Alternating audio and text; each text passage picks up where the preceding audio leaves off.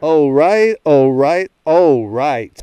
My guest today is the one, the only Mary Lyon. If you have spent any time in Southern California over the last several decades, chances are you have either heard her on the radio or seen her in some sort of reporting capacity on TV. Mary was at UCI from 1971 to 1975. She received a Bachelor of Arts degree in studio art and was also a DJ and news director at KUCI back in the day.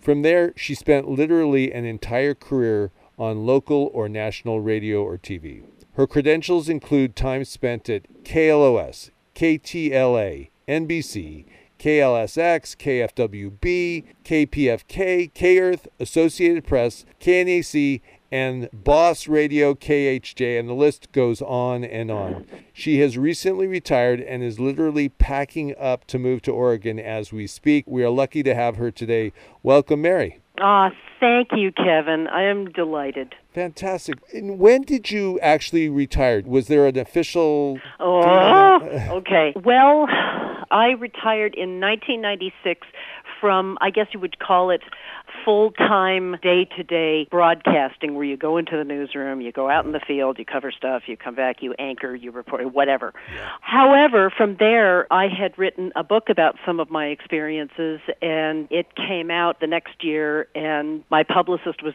anxious to get me visible again. And so I not only went back on the radio in various interviews, but I got roped in on HGTV as the crafty mom because a lot of the reason why I retired was I had two small children at home and I was tired of hearing that, oh, you know, it took his first step today and oh, she ate her first solid food. Oh, and you know, oh man, I can't miss, you know, so, right. so and then I I've been an artist and a crafter all my life, mm. and I I taught the children all kinds of crafting and their friends, and my publicist got interested in that. And hey, how about HGTV? So I did a guest slot on a show that was called Smart Solutions in the morning, aimed at women who were basically homemakers and mothers and stuff yeah. you could do with your kids, blah blah blah. Yeah. So I they called me back to do more segments so regularly uh, that and the Carol Duvall show that I be, I was a semi regular there for a long time, and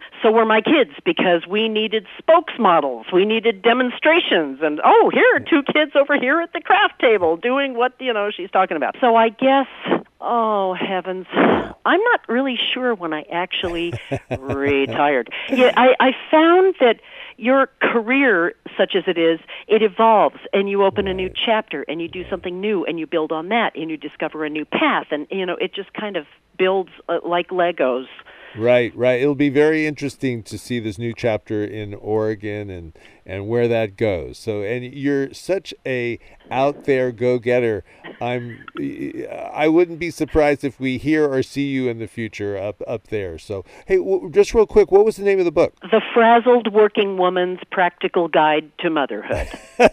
I think it's out of print, but I wrote and illustrated it, and I. But there was one book signing where, man, they came back to, man, you sold a lot of books, you know. So, yeah. we we did move a few units. Not a lot, but I made the Saturday Today show at one point, and oh. because there were stories from the road, stories from when I was like, you know, a thousand pounds pregnant and had to haul all this radio equipment around on you know one of those little stewardess caddies before they had suitcases and totes with wheels on them. Oh my gosh. And had to lift and and wheel this along behind me. Needed two seats sometimes because I was so big and there you know there were experiences i had like the last story i covered before my daughter elizabeth was born uh she's 28 now was the Zsa Zsa Gabor cop slapping trial oh, okay. At the time, I was working uh, at the AP, AP Broadcast Services, as the West Coast based entertainment reporter because they were expanding there. And the last story that I was even remotely involved in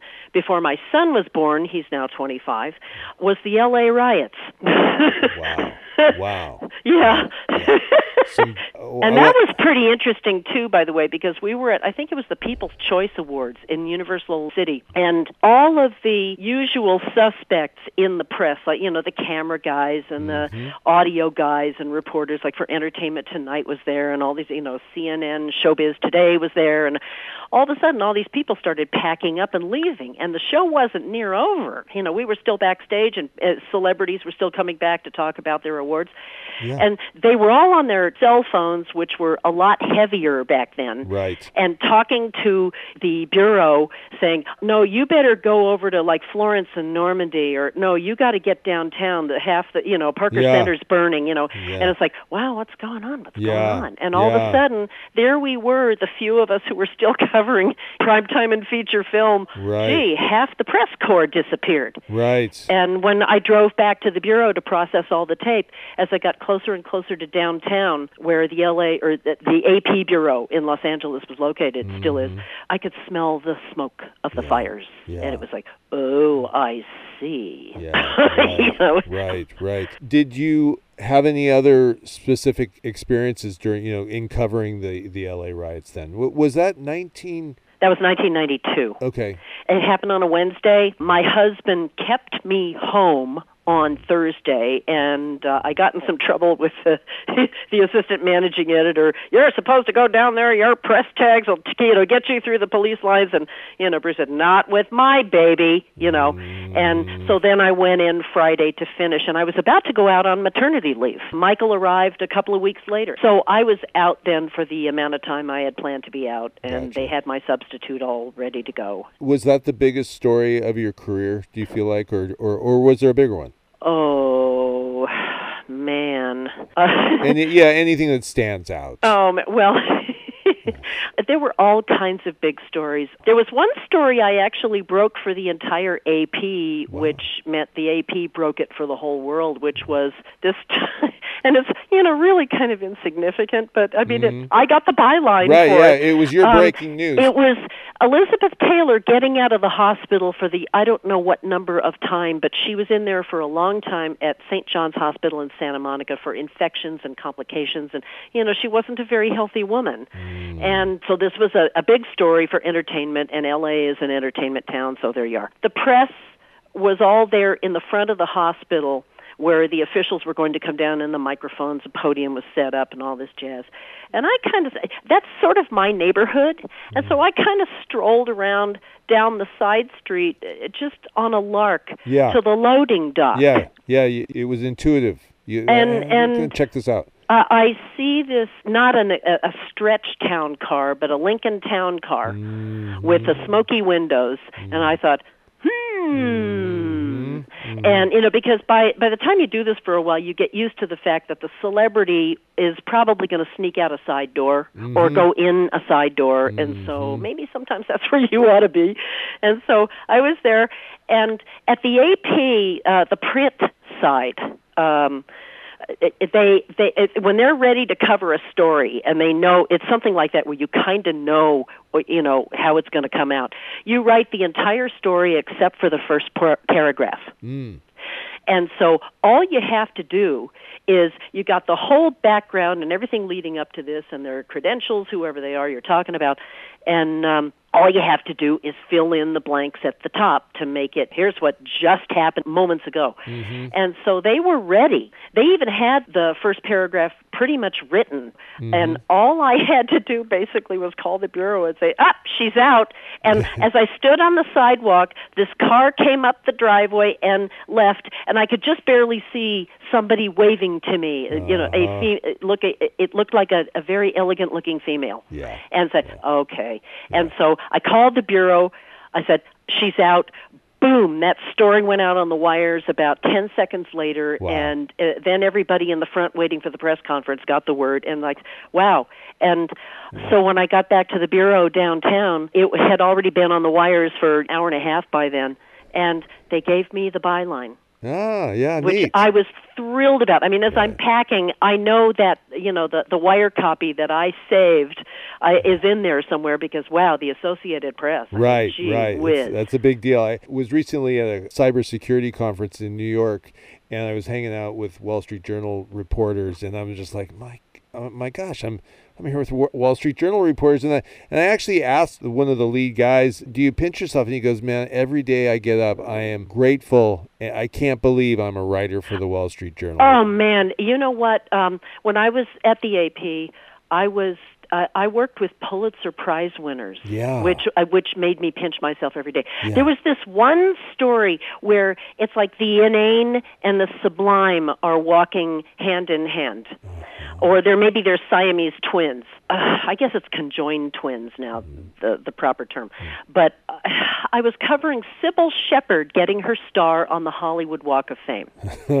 I did a lot of those, and they were, yeah. you know, it, everybody loved people's stories, so my stuff just automatically, by default, got a lot of coverage. Mm-hmm. And there she was, and yeah, na, na, na, na, and I was, you know, behind the the red rope with all the other press and all this stuff, and down in front of me, crouched on the sidewalk, just like just inside the red rope, was a fellow named Nick Ut, U-T. Okay. And it just it blew my mind uh, because he was a photographer. He just recently retired from uh, AP Photo.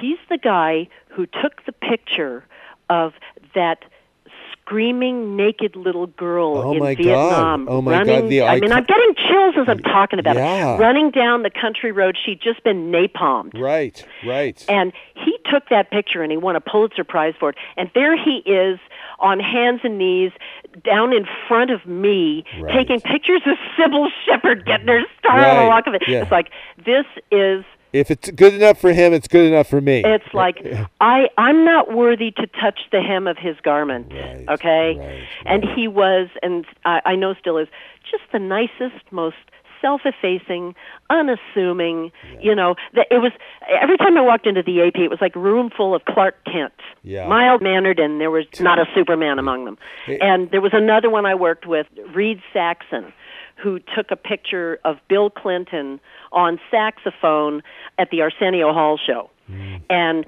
that went into a package of Campaign 92 photos that the AP also won a Pulitzer Prize for. So it's like, wow. And then Bob Thomas, who was the dean of Hollywood reporters and retired while I was there, who had been the reporter at the Ambassador Hotel who had called in the shooting of Bobby Kennedy Oh, and broke that story to the world. And Wow. I was working with, you know, who, me? Right, you know, right, right. I, I, am not even worthy of breathing the same air as some of those people. Well, hey, excuse me just for a moment, Mary. For those of you who joined us late today on KUCI, you are listening to UCI Conversations. I am your host, Kevin Bossenmeyer, and I'm visiting with local radio and TV reporter Mary Lyon, who graduated from UCI in 1975 and has permanently t- retired recently, even though I'm not sure I believe it. And she spent her career in local radio and TV. It's great to be here with you, Mary. First of all, I wanted to ask you, what kind of art did you do when you were at UCI? Um, uh, uh, that that's the answer. I did that. We called them process paintings. Oh. And oh gosh, it was the most fun. Well, a lot of this stuff was the most fun I've ever had with my clothes still on. Um, uh, uh, there were some really wonderful and oh gosh, I'm running out of adjectives to describe them. Some of the people in the art department who were they really let it all hang out and let you let it all hang. out. They mm. wanted you to push the envelope. They wanted Yeah. you to to free up and not feel so confined or constricted to you know conventional like you know still lifes or whatever. Yeah. And they really almost forced the top of your head open. And Phil Leider in art history, who founded Artforum, the magazine, just I mean you could not get into his lectures in the social sciences building because they're just you know the auditorium there was like uh you know there's a standing room only crowd Yeah. and i started doing these random dumb things that were basically it looked like you instead of a six by six foot canvas where where we also learned to make our own stretcher bars it would look like a piece of concrete or a piece of something really solid and textural my boyfriend at the time was the general manager of ryan hardware down in Costa Mesa, and so I got his. I used his employee discount to buy paint, plaster, tools, glitter, ground glass, or whatever. And this one piece I laid out on the ground on the pavement by uh, Mariposa in Mesa Commons, where that was my dorm that year, Mm-hmm. and spread this canvas out and just started dropping stuff on it. Mm. And I think I had a bottle of Boone's Farm Strawberry Hill at the time to, you know, as a refreshment while I was working. And I'd I'd sprinkle some of that on there, you know, and I'd add some plaster and I'd squirt some paint and some Elmer's glue and mm. little rocks and things. Mm. And this one particular one I did in my boyfriend's backyard on his patio. And it was this huge mass and like wow what is it? You know like somebody cut a piece of concrete out of the you know the shoulder of the freeway. And uh i let it dry overnight and i was going to take it in the next day. It was the final project. And my boyfriend had to help me and i went out the next morning to for it to dry and it had dried all right. I didn't realize that i had put it under this tree that shed all of these spores Oh on my, it yeah. as I looked closer, there had been a little centipede that had crawled up and gotten stuck. Oh. And I mean, and, and I was, my heart sank. Oh. And but this was all I had, you know. yeah, So we put yeah. it on top of his little old Ford Falcon, and you know, I'm holding it on one side and the passenger side with the window open. He's Right. holding it on the other Right, side. you right, know. right, right, you know, sort of a trunk of a blue Chevy art moving company, you know. and uh we got it to school. I I you know, he helped me get it up into the, you know, the the studio where we were going to be graded our final project and I hid in the back of the room. I was so humiliated. This is like I'm going to get an F for sure. And the teacher came out and he was going through them and there was mine and he finally got to it and he stopped and he started sucking air as if oh my god No. Oh my god. Who did this? This is brilliant.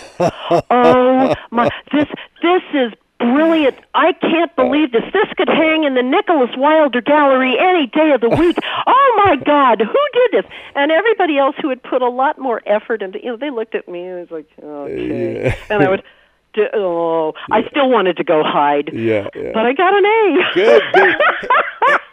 hey, that's fantastic. Was Chris Burden in your class back in those days? Do you know who Chris Burden is? mm, the name rings a bell Uh, you know, I, I just found out this week that he is. You know the iconic L.A. streetlight display. I think it's in front of the Museum of Contemporary Art. yeah He, he from UCI. He designed that.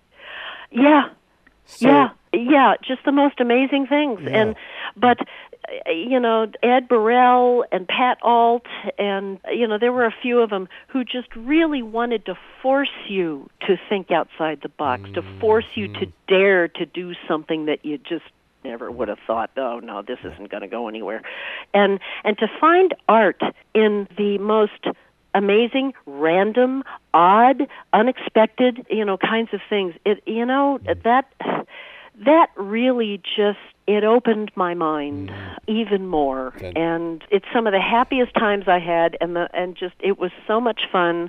I met so many cool people. I envied so many people's different art styles and painting styles. And i i thought there were some of them i couldn't touch the hem of their garments mm, okay? Mm. it just was that art department man mm. the the best the best the best the best the best And they've just they've been growing. Ex- the whole school's been growing exponentially. What did you know when you came out of school that you were going to go into media? Well, I hoped to. I thought when I entered college that I was going to be a commercial artist because I did uh, art. I was the art kid in high school Uh-huh, and grade uh-huh. school. I did all the bulletin boards and the cartooning in the uh, Where- school newspaper. Where'd you grow up? West LA Oh, okay. uh, since I was nine. Uh, uh, but then in freshman year, you know, in orientation week, there was this big banner in Mesa Commons that said KUCI, come be a DJ, see the world. And I thought, hmm. Uh huh. Because I'd also been the editor of the school paper, and so I was a little bit newsy, and I was kind Yeah. of a news junkie anyway. I went up there,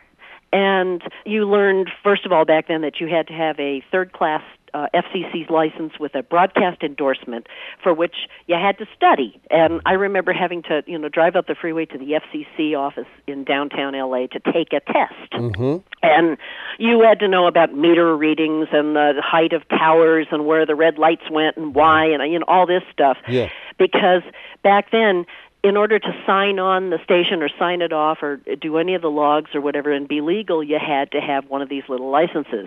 Engineer Dave McHugh, who was the engineer then, and I think he just recently retired, keeping a, a relationship with KUCI up until the, you know he left. He was the only guy with a first class license, so he mm. could touch all the equipment and work on it. it. They they said you had to get a license to you know to get a show. I went and studied and got a license.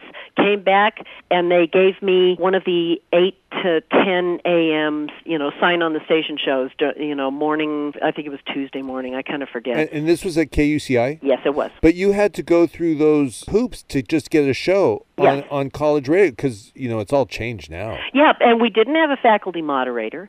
It was just we were doing we used to call it you know we had 10 sour cream fed watts you know, with yeah, the with the little mouse on the treadmill. and it had started, I guess, in a closet. Right. Um, in the engineering building or something and then expanded and it was up above uh, it was in gateway commons right and now it's moved to these wonderful studios you have there you know currently right right and but... yeah there was you know there was the air booth and the prod stud you know the production studio oh god we had fun there. Well just for the listeners out there who are students this is still available to you. There are classes every quarter. God that's great. And this is an invitation for students to get involved with college radio. It's a fantastic experience. I have just entered college radio this year, or actually 2017, and would just highly recommend it no matter what your major because you'll be in a family of, of students from all over campus and also you know p- members of the community and I just can't recommend it more. Neither can I. And it might turn your head around. Beware. You might decide you want to go into the news biz, which I did because about halfway through I'd done an internship at one of the stations here in town and came back with news experience. And so they made me news director in my junior year. And I started thinking, oh God, graduation's coming up in a couple of years. Well, I'm pretty good at this and I love it. Yes. Uh, how about do I dare try my hand at it? Yeah. And right about that same time was when the FCC had made it clear to stations from coast to coast that um, uh, there's another talent pool out there. It's female. You need to start adding women. Mm. Hello. Because when I first, the first day at KUCI, when I just went up to like an orientation meeting there, I thought, ooh, this is a great way to meet guys. Because I was, you know, for 60 st- uh, people there, there might have been four girls. Yeah. And in fact, you know, we were joking that KUCI is a full service radio station because it not only gave me a career, it gave me a husband. That's where I met Bruce, uh, who went by his his name is Bruce Gossard. He graduated the same year as I did, but he's four years older, so he had a a gap year or three or four. He did the incredible Johnny Quick with a you know top forty voice, you know, one of those you know choking voices, and he played all kinds of random stuff. And I used to wonder who that nice guy was in the afternoon who was promoting my show at night. Gee whiz, he has great taste. And uh, and you know, so did I because I found him as he found me. I was the first woman to have a continuing primetime show. There was another young woman there right at the beginning named Mary Fry who was on briefly at night, but she disappeared. She didn't stay with it. I think, you know, just for like a few weeks. So I came along and I got the first 9 to midnight show on Wednesday nights. It was Mary Lyon's Den, and it was a request show, and it was totally raucous.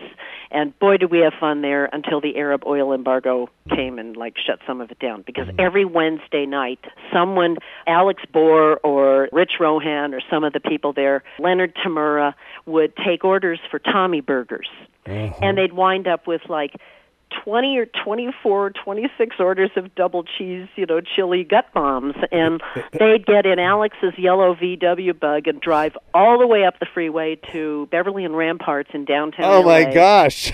Yes, and order all these cheeseburgers, bring them home like two boxes worth, and the time it took if they left about six o'clock, they'd get back at nine when I went on the air, and so it became a Tommy Burger like bacchanal, and people were in the the lobby area hollering requests, and the phone was ringing from the dorms and like Santa Ana and stuff, and you know requests, and I was playing all kinds of rowdy music, and I was proud to be the segue queen because I really got into you know the end of one record fading into the start of another record mm-hmm. and you really mm-hmm. couldn't tell because it was either the same beat yeah uh, yeah the same yeah, instrument yeah, yeah. the same and and there i mean you could really go out there and i tried and so it was a very fun show and it that generated a lot of activity and there was always a party going on out in the lobby with everybody's cheeseburgers and i had a lot of paper towels so i'd keep the grease from the burger off of the records, and I, I tried to be very good at that.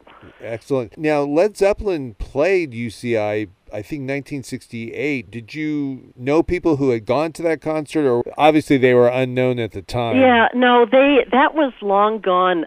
Steely Dan came to play in Crawford Hall. Oh, okay. And uh, um, Tim Weisberg, who was a regional favorite, yes. and there was the, the first time or one of the first t- the early times that I was exposed to marijuana and Tim Weisberg does such trippy music with his electric flute. He does. He will he will get you high whether you're you know smoking or drinking anything or not.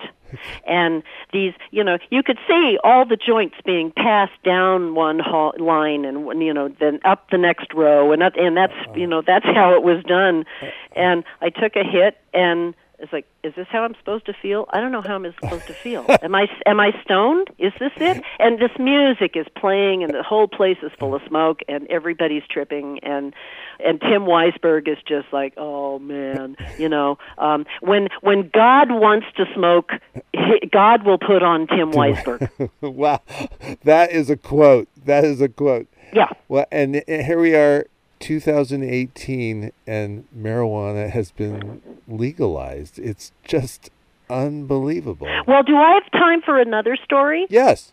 Because here's something else we did that started at KUCI, I'll have you know. We were those of us who were, you know, uh, almost like unofficial residents there. I used to I practically lived at that station back then. And there were there were times where, you know, finals week, they would go 24 hours and we would be rocking all night long and then we'd crawl under one of the tables in the lobby to sleep and then get up and go down to the you know the hourly donuts downstairs at the you know cafeteria and get donuts and cocoa and come back up and rock out some more. And i was an art student so i could do that. Mm-hmm. i had lots of time i didn't have to study for exams.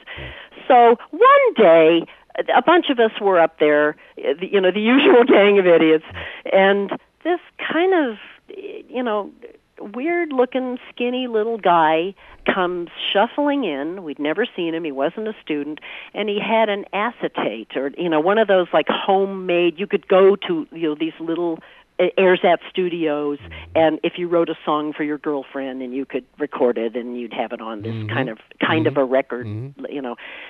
And he'd written this song called "The Power 18," and this was before this was when uh, you know we all had to be 21 years old to vote, mm-hmm. and he had this record and he wanted to know if we were interested in playing it. And I said, "Well, let's hear it." And so one yeah. of us put it on the turntable, and it was, "Hey, you know, this is this is a pretty decent song. You know, can we play it?" Uh, well, yeah, sure. So we started playing the Power 18. It was very catchy and it was upbeat and you know, that use the power 18 and vote da da da da da da da da da. And he played his own guitar and all this, and it was a very compelling little melody. And back then, that was a big issue for us. And then, you know, we uh, one of the conference calls with a few of the other UC radio stations like Santa Barbara, mm-hmm. uh, Riverside. There were a couple of others who were there, you know, regularly. And we told them about it, and fed it to them. They yeah. started playing it, wow. and it started taking off. Yeah. And eh, you know, the very next opportunity there was to change the law, the law changed. So I think we at KUCI had a lot to do with that. Wow. Excellent, excellent. Yeah. How about advice? You know, first of all, is it okay if we go a little over, Mary? I would love oh, to. Oh, fantastic. I, I'm yours as long as you want me. Oh, thank you. DJ Jericho is a great guy. His show coming up is The Color Spectrum, and we'll just work it out. So please stay tuned. The Color Spectrum will be coming up soon. How about advice for students in media and or just their career you know looking back do you have any suggestions or advice well i could use my own experience and my husband's who uh, he you know took several gap years uh, finding himself or whatever and some wise guidance counselor between uh, irvine and lacc told him just start taking classes. Just take anything. Look over the, the schedule. Take something you never thought of taking before that, Mm. you know, is out of your element. And he took a few. One of them was a computer class. mm-hmm. And all of a sudden, the whole universe opened up for him. He hadn't expected that. And pretty soon he became as much of a hanger on at the station, like the rest of us did, as in the information and computer science building. And back when computers took up entire floors. Right. And he worked with Nobel Prize winners and he made quite a career out of you know the headhunters came looking for people when he was ready to graduate from Hughes Aircraft and Magnavox and all of these you know wonderful companies. And they all got hired. Great jobs great pay especially for that era. Mm-hmm. And you know it just you know try something. Like you know i like to say uh, what got me into news was as news director in my junior year streaking was a big fad yes you know where suddenly it, it would be like you know we we have flash mobs or you know we we have recently had those this was like a a naked mob where all of a sudden all these naked people would go running through central park or you know Right. uh one guy even did it at the oscars behind david niven who Right. then quipped oh yeah see we have someone showing his shortcomings and um so we had a streaking contest at UC Irvine, and of course it was such a big event that it had to be covered, and it had to be covered by me. and there were a few girls and about like you know 19 guys, and you know a lot of all the jokes about what gee where do I point the microphone and all this stuff, and but it was just shriekingly funny, and and of course the winners got invited onto my show you know the next night. I realized just hey you know this is actually pretty cool. So uh, because originally i'd wanted to be a dj because that's what i originally did at the station. But news started coming to me Mm-hmm. and just as a, a happy accident because of the time and the era when like i read that jane pauley got the today show because she was young and nobody heard of her. She was the indianapolis ingenue is what they called her. Mm-hmm. But she came with you know four years of live on camera teleprompter experience and bam you know Yeah. she became a star. Yeah. And it, it was back when a whole bunch of other women got into broadcasting and i am so humbled to know that in a very small corner of that i get to stand Neat. Do you feel like you had a was there a high point? Did you, do you ever feel like oh you know things just really came together, or I never expected to get this job, or you know do do you, do you have any sense of that?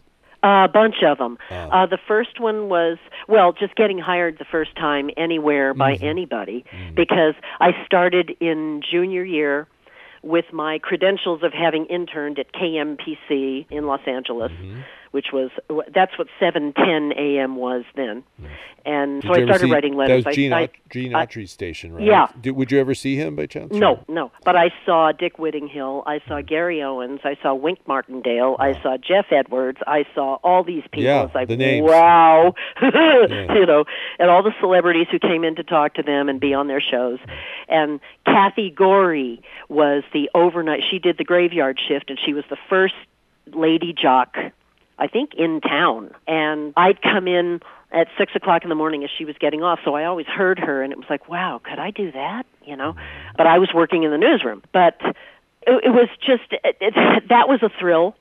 Uh, getting hired at KNAC, which was my first paying job, two dollars and fifty cents an hour. Wow. Um, and uh, I use that in gas getting down there and back, you know, every day from LA to Long Beach. But I eventually became news director there, and then my uh, I sent out 87 letters at the beginning. Went to the Southern California Broadcasters Association. I went to their offices and got this directory of all the stations, and it just the spaghetti theory. You know, throw it a bowl of spaghetti against the wall and see what sticks. And out of 87 letters, I got eh, like a eh, you know a couple of dozen responses back, mm-hmm. and some of them said, "Thank you, we're not interested," or "Thank you, we're not hiring." Yeah, no, no, no, no, and you know, or there was a form letter. But some of them said. Gee, you sound like a nice kid. We got nothing for you, and you're starting out. But you know, come on in, give you a tour of the station. Mm-hmm. And if, eventually, I whittled that 87 letter list down to six. And one of them was KNAC, one of them was KLOS, and one of them was KHJ, although by then it was different management than the people I'd written to. Mm-hmm. But when when I got hired at KLOS, oh my God. I remember going in there the first morning to just observe. And I had to be there by six o'clock for when David Heller went on the air. He was the morning, he was the news director and the morning anchor at KLOS, and I was working with Jeff Gonzer and a, a number of great people and I was supposed to come in there and, and and I remember getting to the guard gate and buzzing and the intercom came on and said, you know, yes, and I said I, I gave my name and you know said I'm I'm here to observe uh, and said, yeah, okay, uh you know, looking at the list, you know, uh, uh, Mary Lyon, and I went, yes! and uh, that was really something. Driving in, finding a parking place at that station that I could do now because I was working there. Yeah. And every weekend when I'd drive home from Irvine, I'd have KLOS on, and I'd be doing back announce you know, to myself, rock and stereo, 95 and a half, KLOS Los Angeles. Here's the Beatles, you know, or whatever. Yeah. And I couldn't believe that that was my dream station, and I was working there on right. the air. I got I got a weekend news shift because they bailed out of ABC Network and decided they wanted a live person, and by then. I was on first name basis with a few of the management because I'd been writing to them and calling and you know checking in and mm-hmm. you know mm-hmm. all that stuff, and they hired me. When I hired at uh, uh, when NBC Radio hired me, for this new young adult radio network called The Source. Uh, back in, during the days of AOR radio, album oriented rock for the 18 to 34 demographic, I had to go to New York. And I didn't want to go to New York, but they flew me out, they interviewed me, and they I guess they really wanted to hire me. I remember rubbing the N on the wall. That little, you know, the the logo was this crazy sort of block Mm-hmm. N for NBC. Yeah. Back then, Fred Silverman was the head of the network, and mm. I mean, you know, that was back in the day. Yeah. And I rubbed it for luck. My soon-to-be boss thought that was the funniest thing he'd ever heard, and he took me to lunch in Rockefeller Center, and said. you know, mm. okay, here, you know, order anything. And so I looked at, oh, seafood salad. Okay, mm. well, I'll try that. You know, here I am in Rockefeller Center. Oh my God, with this, you know, guy who's good, like, oh my, you know, I'm blithering here. And this bowl comes full of tentacles. Uh, and I'd never eaten sushi before. Um, I learned to eat sushi going to New York for you know a few months to you know work there, and and I was like, I think I turned like five shades of green. And my soon-to-be boss, he, he laughed at me and he said, "Hey, I'm from Boston. We eat anything, you know." so I picked at what I thought weren't tentacles and tried. To, uh, I was so nervous. I just you know I didn't even know what I was doing. I I couldn't have told you my name, you know. And when I I got hired to do that, and the deal was, they, I guess they wanted me badly enough that they were willing to let me come back to Burbank to be based there. But I had to go to New York as all the other founding correspondents did, uproot, you know, stay there, live in New York, learn it, you know, and and go to uh, 30 Rock every day up on the fifth floor where network news was and where the network radio was. Mm. And I worked with Cameron Swayze, and I I worked for Gary Nunn, and I, I worked with all these other people whose names you hear.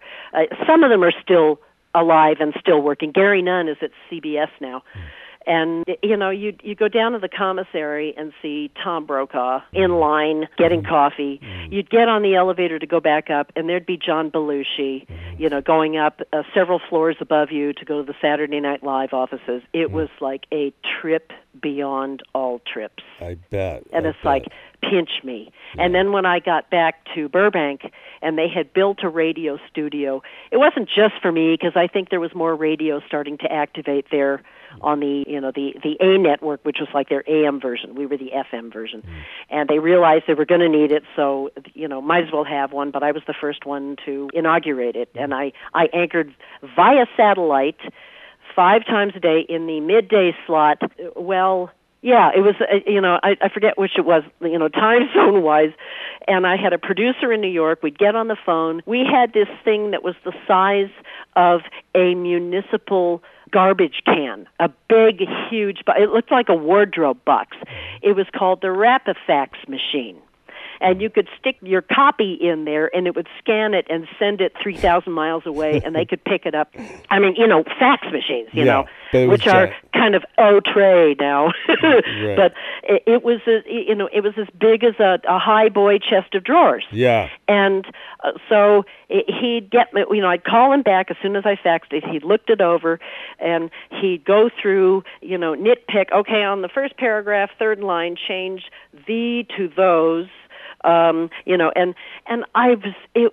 It sometimes it pissed me off ego wise because like, well, you know, who do you think you are? Right. And man, I got over that in a hurry, and I'm so glad I did because by Jove, he made me a better news writer. Mm. And once I just, you know, okay, forget it, I came to love this man. And he came to love me, I mean, you know, platonically. Yeah. But I just, I learned more from that guy than I, you know, than I think I've learned from anybody. And I, I've learned basically three lessons that I'd love to pass along Yes, please. uh, from KMPC, I learned that my first lesson as an intern, and they let me work in the newsroom, but then they sent me out for a week with the night side guy who was covering crime and like bodies turning up in Echo Park and all this stuff. And then they sent me out with the City Hall guy, a fellow named Lou Morton, and I covered City Hall and the criminal courts building with him, and I'd tag along and I'd write uh, my story and use what we both taped, and he'd write his story, and then he'd phone them both in. And I covered, you know, the, the Daniel Ellsberg, the Pentagon Papers. Mm-hmm. John Ehrlichman was being indicted for his role in that in L.A. And I remember sitting several rows behind him in the courtroom next to Lou Morton, scribbling down in my little reporter's notebook. And it kind of got slow and boring there for a minute. So I remember drawing. I, I, I drew this little sketch of the back of John Ehrlichman's head, you know, with his bald spot, mm. and just you know, kind of hunched over in the chair in his dark suit, and that was in the middle of my reporter's notes, and I, I have it somewhere. Yeah. Eh, so Lou Morton taught me what happened. Ask yourself what happened. You know, you, you ask yourself three things. First of all, is what happened, and if you start out covering the news that's where you start. The second I learned from David Heller at KLOS, who taught me like, you know, demographic you know stuff and and you know know your audience basically ask yourself who cares Mm. and you know uh, and report accordingly or pursue accordingly. Then uh, several jobs later, when I was a writer uh, segment producer at Channel Five KTLA, the uh, executive producer there, Jerry Rubin, spelled with a G, was uh, he always said, "What do we see?" And that's a key lesson for if you're working in television. Pictures, ma- you know, you have to write to pictures. You have to think, you know, whereas with radio, you've got the theater of the mind. And so it becomes a lot more important to be descriptive and eloquent and imaginative in, you know, how you talk about like, you know, the the music that poured down the hillside from, you know, uh, the the chapel where Sammy Davis Jr. was being memorialized before he was buried and all these crying people who were had to be helped out of the church and and the use of sound and all that jazz. But it's basically what happened, who cares, and what do we see? I love it. Mary, I am sorry this time has gone by so fast. I No can't believe kidding. it. I would love to keep going, but I don't think DJ Jericho will allow it. But will you please come back sometime when you I'd love it. You can get me on the phone anytime you want it. And uh, DJ Jericho, much love and thank you for being so kind and generous. That's just the KUCI way. Fantastic. How about one other thing, Mary, in terms of media today versus several decades ago? Any any observations about that? Social media is just exploding. Podcasts. yeah. A- any observation quickly? Oh my gosh. Well, I just heard today that Mark Zuckerberg has decided that they're going to limit uh, information to, you know, stuff that uh, you get from friends and family, not outside businesses and, you know, uh, advocacy groups and things. It's going to cost him 2.9 billion dollars. I don't think we have time to discuss Yeah, and kick yeah. around How- all of you that. know, yeah. How about uh, the next time? We'll do yeah. that the next time. Uh, I hope there will be because I'd love to continue this. I could. I have a dead air reflex, even though I'm not on the air anymore. I can talk and talk, and I can keep that needle moving. All our best for 2018. Look forward to the next time. Thank you, Kevin. Good travels.